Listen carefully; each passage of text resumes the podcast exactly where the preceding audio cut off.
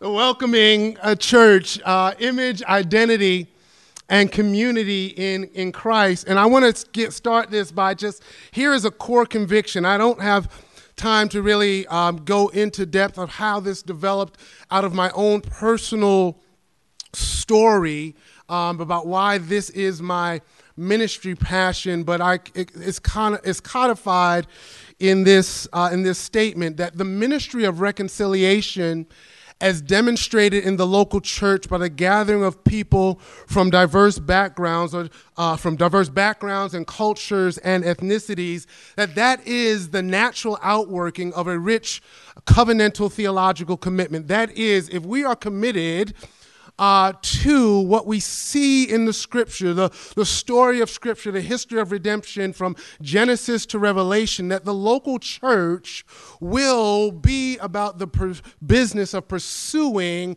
the ministry of reconciliation in real time and real space in the here and now.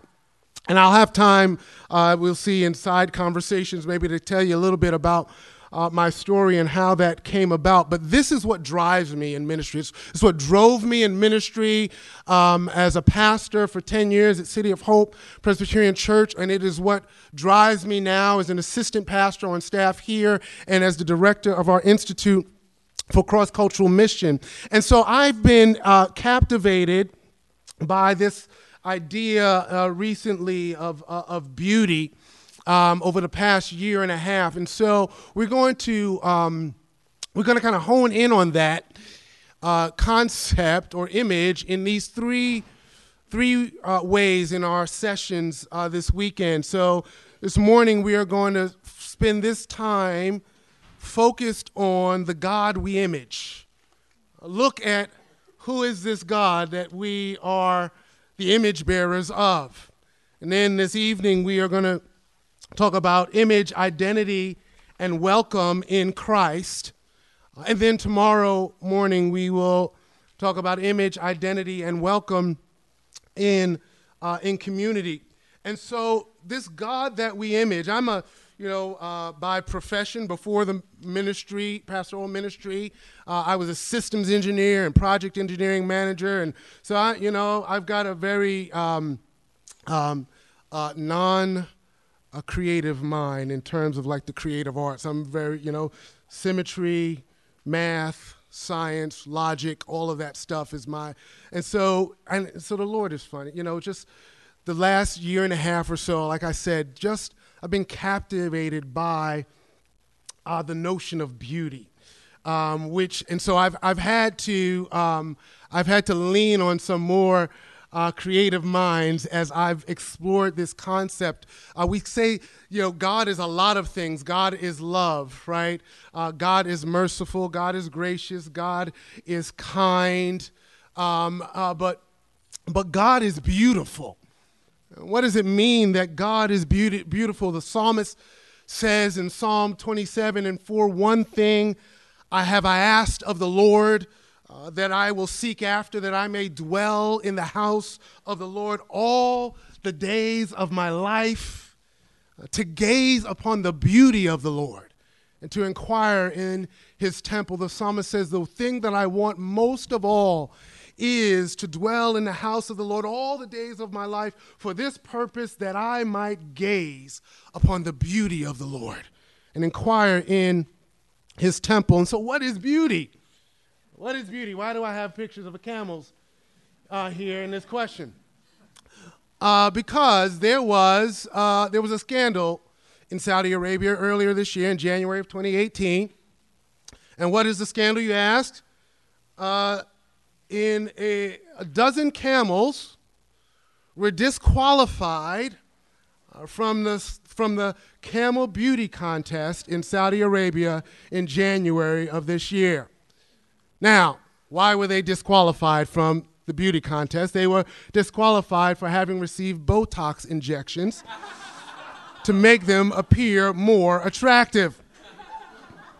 A veterinarian was caught performing plastic surgery and giving Botox injections to these camels uh, to make, uh, as it said in the article, to make uh, their ears to be, appear more delicate, uh, delicate It says they use Botox for the lips, the nose, the upper lips, and the lower lips, and even the jaw. It makes the head more inflated. So when the camel comes, it's like, oh, look how big that head is. it has big lips and a big nose. And now, listen, real money is at stake. There are over $31 million in prize money at stake in these camel beauty contests, these camel pageants, right? And we, we laugh, right? Because we're not likely to come across any camel beauty pageants here in the good old US of A, but we do know what it's like to commodify beauty. We do know what it's like to, uh, to parade people across a stage and, and, and judge and rate them according to their appearance and declare one more beautiful uh, than the other. And so, beauty is beauty simply, um, I know it when I see it. Is beauty simply in the eye of the beholder? Is beauty simply a subjective thing? Uh, beauty finds its roots and its source in God Himself. When we talk about God's beauty, it's an, it's an attribute uh, of God, but it's a beneficial one to study, in my opinion, uh, as we consider God's nature and the nature of the humanity uh, that images Him. And so, I'm going to keep pressing. These are the questions I ask. How should we define or describe beauty? Is it, you know it when you see it, is it simply, it's in the eye uh, of the beholder? What do we mean when we sing that song in the church? We're marching to Zion, beautiful, beautiful Zion. We're marching onwards to Zion, the beautiful city of God. What are we singing about? I'm going to take this towards a definition from uh, St. Thomas Aquinas as it was uh, laid out in, uh, in a book by Steve Guthrie titled uh, The Holy Spirit, the uh, uh, rather, Creator Spirit is the title of the book, The Holy Spirit and the Art of Becoming Human. And he borrows from Thomas Aquinas, who lays out these three aspects of beauty um, where Aquinas says uh, beauty has a likeness to the property of the Son, S O N, Jesus Christ. Includes these conditions integrity or perfection, it includes uh, due proportion, and it includes, he uses uh, the word brightness or, or, or clarity. And, and Steve Guthrie takes these three and says, when we talk about beauty, we're talking about these three facets. We're talking about perfection and proportion and pleasure. Perfection, proportion, um, and pleasure. And so, this aspect of beauty that is perfection, Guthrie writes to hope for the kingdom of God in its fullness is to hope for beauty. The psalmist says in Psalm 50, out of Zion, the perfection of beauty, God shines forth. There is this aspect of, of perfection when it comes to, uh, to beauty. However, this is not this perfection is not the idea of the the sheen of the glamour magazine it's not the perfection of uh, of, of, of the photoshopped photographs that we see on the glossy covers of, of magazines. Why? Because, uh, as, as Aquinas says, it has a, a quality of perfection that's likened to the Son, the Lord Jesus Christ, who is beautiful. Jesus is beautiful, and he is beautiful, particularly in his resurrection life.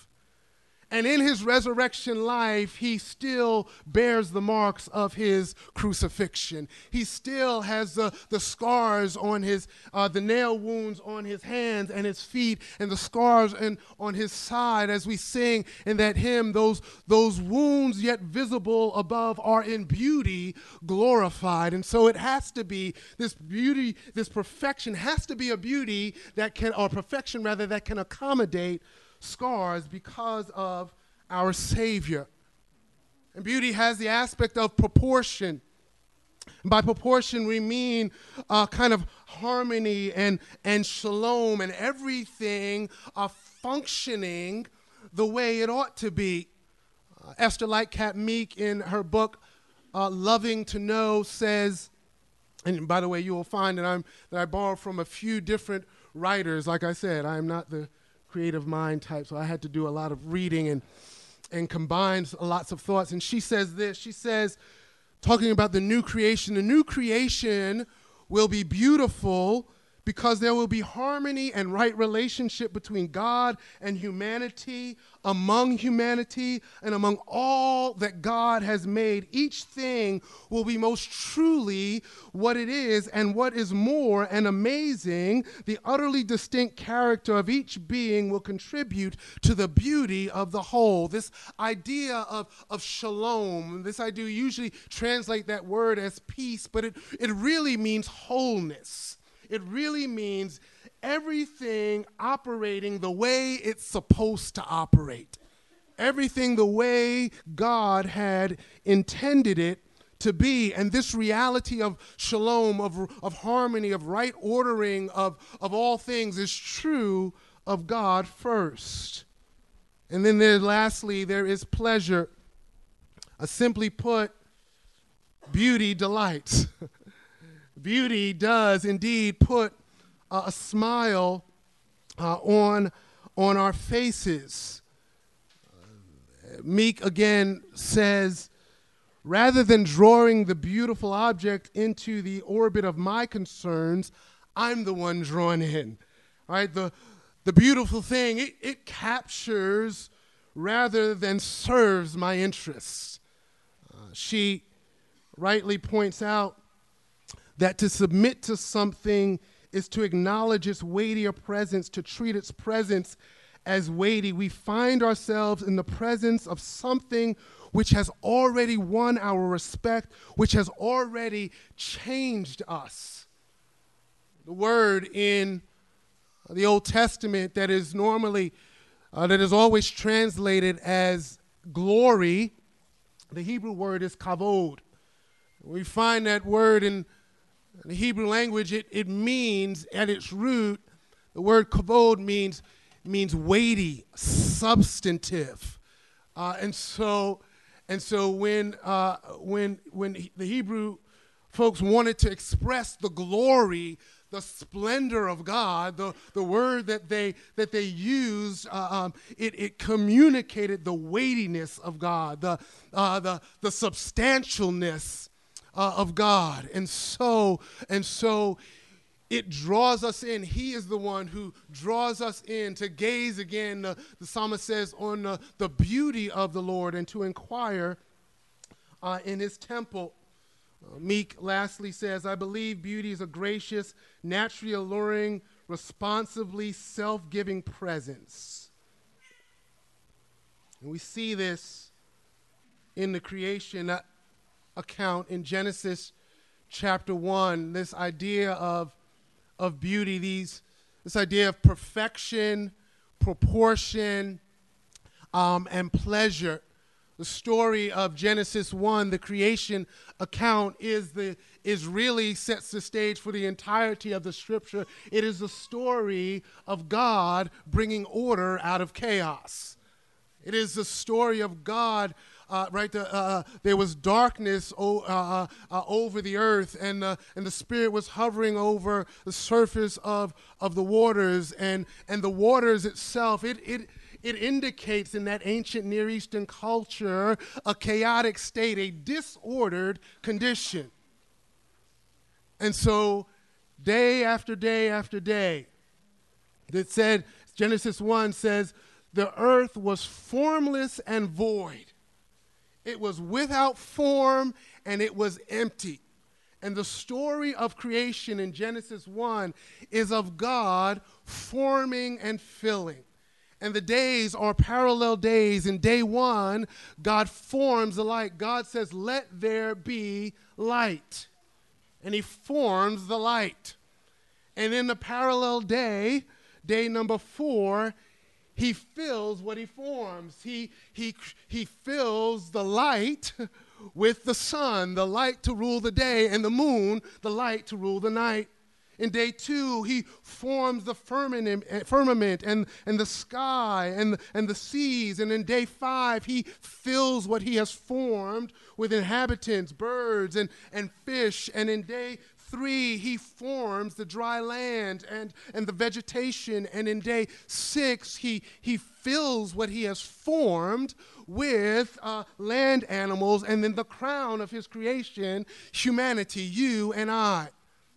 And so, this story of Genesis 1, and this is a side note, th- that's why it's, it's rather pointless to get into um, um, questions uh, about creation and science uh, from Genesis 1 and try to make that argument. Uh, because Genesis 1, the structure is talking about, yes, God creating out of nothing, but it is it's structured in, in a, as a poetic narrative of God, of God answering the problem of creation being chaotic. And so he forms and he fills.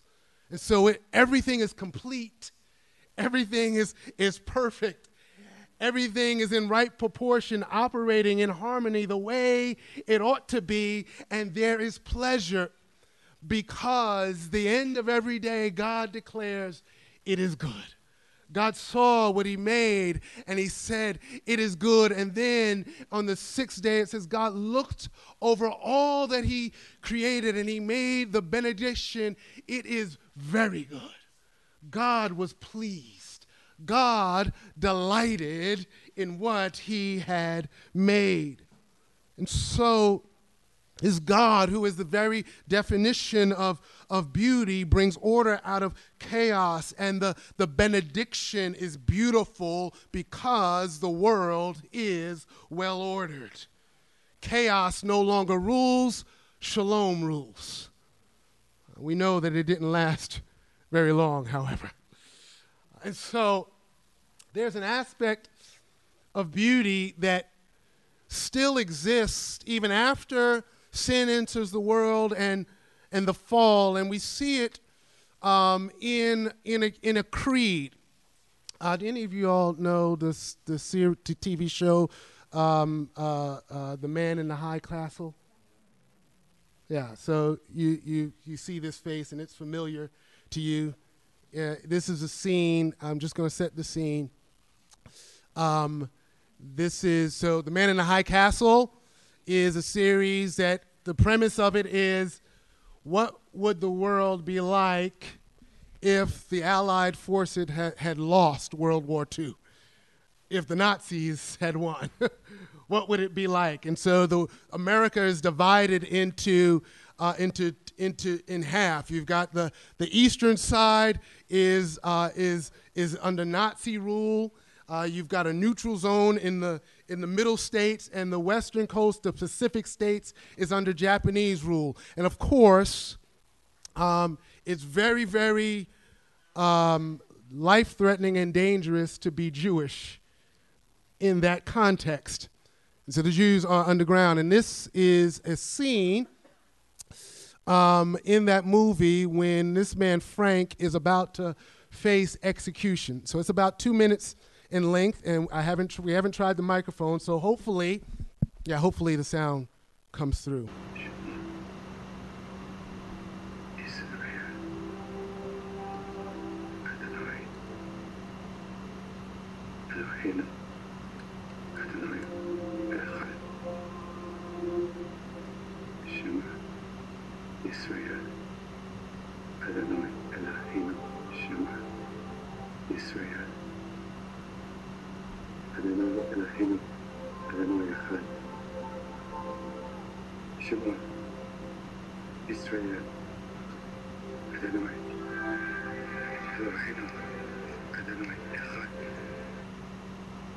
What was he what was he reciting? He was re- reciting Deuteronomy, De- yeah, Deuteronomy 6 4. Uh, for the, the, the foundational creed still for Israel, for us. Um, um, the Shema. Shema Yisrael. Hear, O Israel, the Lord, the Lord our God, uh, the Lord Echad is one. Uh, he kept reciting that foundational creed Hear, O Israel, the Lord our God, the Lord is one. There is an aspect of beauty that runs through this creed, is, I should say, that is seen in this creed and runs through all the facets of perfection and proportion and pleasure, and that is simplicity. That declaration, the Lord our God, the Lord is one.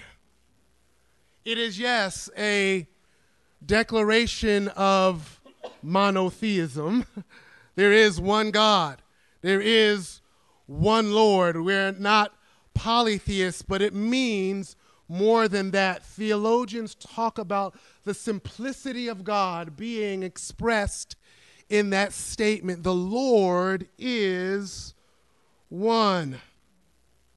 And so, you know, there's a there's a lot of there's a there's a move this day. Uh, if you just Google like beauty and simplicity, you get all kinds of hits because everybody wants to move toward the simple life. They want to just like you know, our life is too complicated. We just need to get rid of the things that are excess. We want to live a, a more simple life, and that's where happiness is found. That's where the, the beautiful life is found. And so, uh, when it comes to the simplicity of God, it simply means this that God has no excess baggage. There's nothing that God has got to get rid of.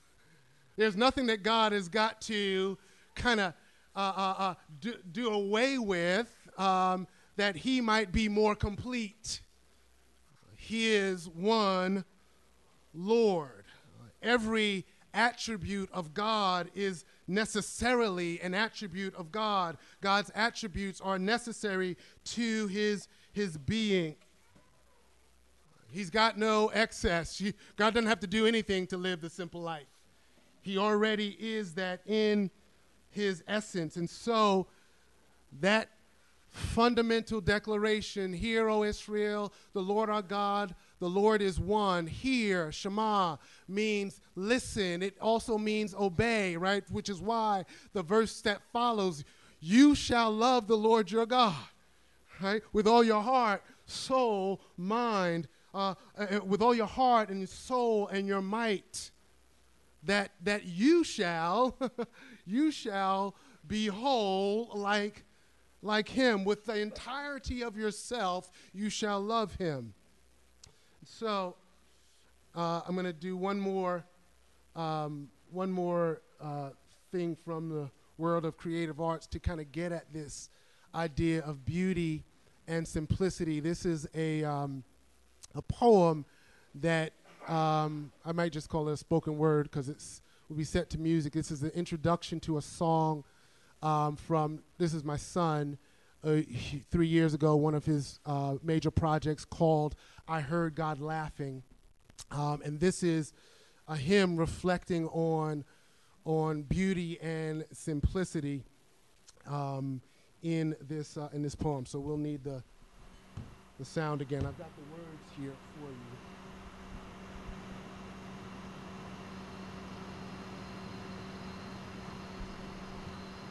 Sky tonight has a certain elegance to her. The second great light has provided a unique kind of brightness, one through which seems to have God intentionally reaching out to his lovers. As I look up, clouds suspended in perfect bliss part, and the light appears to have centered on me. The beauty of God's masterpiece had me paralyzed. It's almost as if the beloved was saying, Stop and look. There is so much beauty to be found in simplicity. Thought for a moment and replied, My dear friend, as always, you are right. There is enough beauty in this one night to keep me infatuated until I meet you face to face. I could feel God crack a smile. For a while longer, I pondered. Then I proceeded to ask, Why can't life be this beautiful? Why can't life be this simple? He simply responded, Nabil, never cease to drown yourself in my love. Yeah, this one's for the beloved. The beloved. The beloved. Sorry, can't play the whole song. right, but right, it captures this vision of God, the beauty and simplicity seen in the creation, and asking the, the tension why can't life be this beautiful? Why can't life uh, be this simple? And he stops and hears the voice of God saying, Nabil, never cease to drown yourself in my love. And so there's this aspect, again, of beauty and simplicity in the scriptures. Uh, biblically, my friend Scott read in his, in his book, The Wholeness Imperative says, biblical simplicity springs from the heart of the lover of a simple God. The logical flow of the Shema goes something like this God's character is, is whole, full, pure, rich, and simple love. Herman Bavinck, the theologian, says, All that God is, he is of himself by virtue of himself. He is goodness, holiness, wisdom, life, light, truth, and so on. His whole identity is wrapped up in the name I will be what I will be. All God's other perfections are derived from this name. He is supreme in everything supreme being, supreme goodness, supreme truth, supreme beauty. He is the perfect, highest, the most excellent being than whom nothing better can exist or be thought. God is beautiful. And for our time this weekend, this is kind of the crux of where I'm leading to. These are the last um, few slides here. I want to say to us that God's beauty is seen most profoundly, in my, in my opinion, in the reality of his Trinitarian life. The reality of his life, eternal life, as Father, Son, and Holy Spirit. I think this is John Frame, one of my favorite theologians, who writes the fact that these attributes of love and knowledge, as well as all the other attributes of God, only come alive and become real as a result of the Trinity. He says, apart from it, they are more mere names, sounds, empty terms. As attributes of the triune God, they come alive both to our mind and to our heart. Only by the Trinity do we begin to understand that God, as He is in Himself, hence also apart from the world, is the independent, eternal, omniscient, and all benevolent one of love, holiness, and glory. The Trinity reveals God to us as the fullness of being, the true life, eternal beauty. Got one more theologian to quote from you for you. And to make this point, this is Herman Bavinck again. He said, In God, too, there is unity and diversity, diversity and unity. Understand, right? The life of God is Father, Son, and Holy Spirit. One God, three distinct persons eternally existing in that loving relationship. Unity and diversity, diversity in unity. And Bavinck says this order and this harmony is present in him absolutely. In the case of creatures, we see only a faint analogy of it. Among us, unity exists only by attraction, by the will and the disposition of the will. So, what he's saying is, right, among us, we talk about unity, but our unity really uh, exists most often only by attraction. Whether that's marriage, whether that's a, a cornhole team, we are with and we want to be unified with the people we're attracted to, the people that we get along with, our kind of people, whatever our kind of people is. And he says, This is, only, this is how it is with us. He says, and, and this is a moral unity that is fragile and unstable. He says, But in God, both are present absolute unity and absolute diversity. Absolute unity and absolute diversity. He said this results in the most perfect kind of community. A community of the same beings at the same time, it results in the most perfect diversity, a diversity of divine persons. In other words, this is my my phrase that God, God exists in eternally beautiful community. God is beautiful community. His beauty is seen in his Trinitarian life. We heard already, right, the Shema, Lord our God, the Lord is one. The testimony of Scripture is that God is one. At the same time, without contradiction, the Bible reveals to us this mystery of three persons who are God Father, Son, and Holy Spirit. As one theologian says, the confession of the Trinity is the, is the, the heartbeat of Christian religion. We see it in the New Testament exposed and revealed at the baptism of Jesus in Matthew chapter 3, verses 16 to 17, and the other gospel writers do it as well. It says, When Jesus was baptized, immediately he went up from the water, and behold, the heavens were opened to him, and he saw the Spirit of God descending like a dove and coming to rest on him. And behold, a voice from heaven said, this is my beloved Son, with whom I am well pleased. Father, Son, and Spirit in perfect unity, harmony, and diversity. Peter, when he wants to encourage the church, which he calls us uh, elect exiles, people who are living as exiles in the world because this world, as it is currently constituted, is not our eternal home. He wants to encourage them, and he says, Peter, an apostle, this is First Peter chapter 1, verses 1 and 2. Peter, an apostle of Jesus Christ to those who are elect exiles of dis- the dispersion in Pontus, Galatia, Cappadocia, Asia, and Bithynia, according to the foreknowledge of God the Father and the sanctification of the Spirit, for obedience to Jesus Christ and for sprinkling with his blood. May grace and peace be multiplied to you. He says, Our life now is in according accordance with the foreknowledge of God the Father,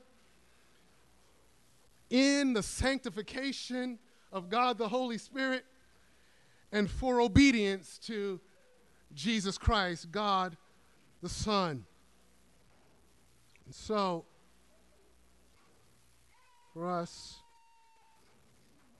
the beauty and glory of our triune God is seen in the mutual glorification of his communal life as Father, Son, and Holy Spirit. I'm just in this first session just trying to set in our before our eyes a vision, a gaze of the glory of the God that we worship. Why is he worthy of glory and adoration and praise? Because of who he is in the beauty of his Trinitarian life the beauty is seen in this reality that the three persons of the Trinity, right, they are they concur in all that they do. It's an indication of their unity. John Frame says there's no conflict in the Trinity. The three persons are perfectly agreed on what they should do and how the, their plan should be executed. They support each other, assist one another, and promote one another's purposes. This intra Trinitarian deference, this disposability of each to the others, is called mutual glorification. There's no conflict. Perfectly unified in their love for one another, in their submitting to one another. Jesus says, I didn't come to do my will, I came to do the will of him who sent me. Just as the Father sent sent me, Jesus says in the end of God, John's gospel, so I send you. I submit to the Father. And he says in John 14, I'm not going to leave you alone. I'm not going to leave you as orphans, but I will send the Paraclete, the Advocate, the Holy Spirit. And He leads you into all truth. The Father, the Son, and the Spirit working in complete unity and harmony in love, glorifying one another. Meek says this A sense of beauty comes, I believe, only in the generous self giving gaze, the noticing regard of another person, the seeing of one another, the noticing regard of one another. She's talking about a sense of personal beauty among us as people, but it's only true as a derivative of the, of the beauty that exists within God. As they, as they do, each person of the Trinity love, infinitely love one another, and a, and a love that flows out from them into the creation. Beauty says, All will be well. This is Meek again. Again, she's tying this idea of shalom to beauty. Beauty says, All will, will be well. It speaks of a wholeness within that blesses surrounding people and environs with that same privilege. And lastly, this unity just has all the marks of beauty. And so, you know, as uh, the brother was sharing this morning about that picturesque view he got on Thursday morning, the sun rising over the horizon and seeing, right, the, the colors of the fall uh, in the leaves that are, that are changing colors as uh, my son Nabil Marks uh, says, there's so much beauty in this one night as I gaze at the stars and the, and the heavens and, uh, and the moon and at the, the simplicity of, of creation. My, my exhortation, my encouragement to us as we, as we start this weekend is to just always have before us who is this God that we worship? What is he like? Yes, he's love, but he's beautiful in his love. Yes, he's kind, but he's beautiful in his kindness. Yes, he is merciful, but his mercy is beautiful. Yes, he is just, but he is beautiful in his execution of justice. Yes, he is all of these things because he is beautiful as Father, Son, and Holy Spirit. Amen.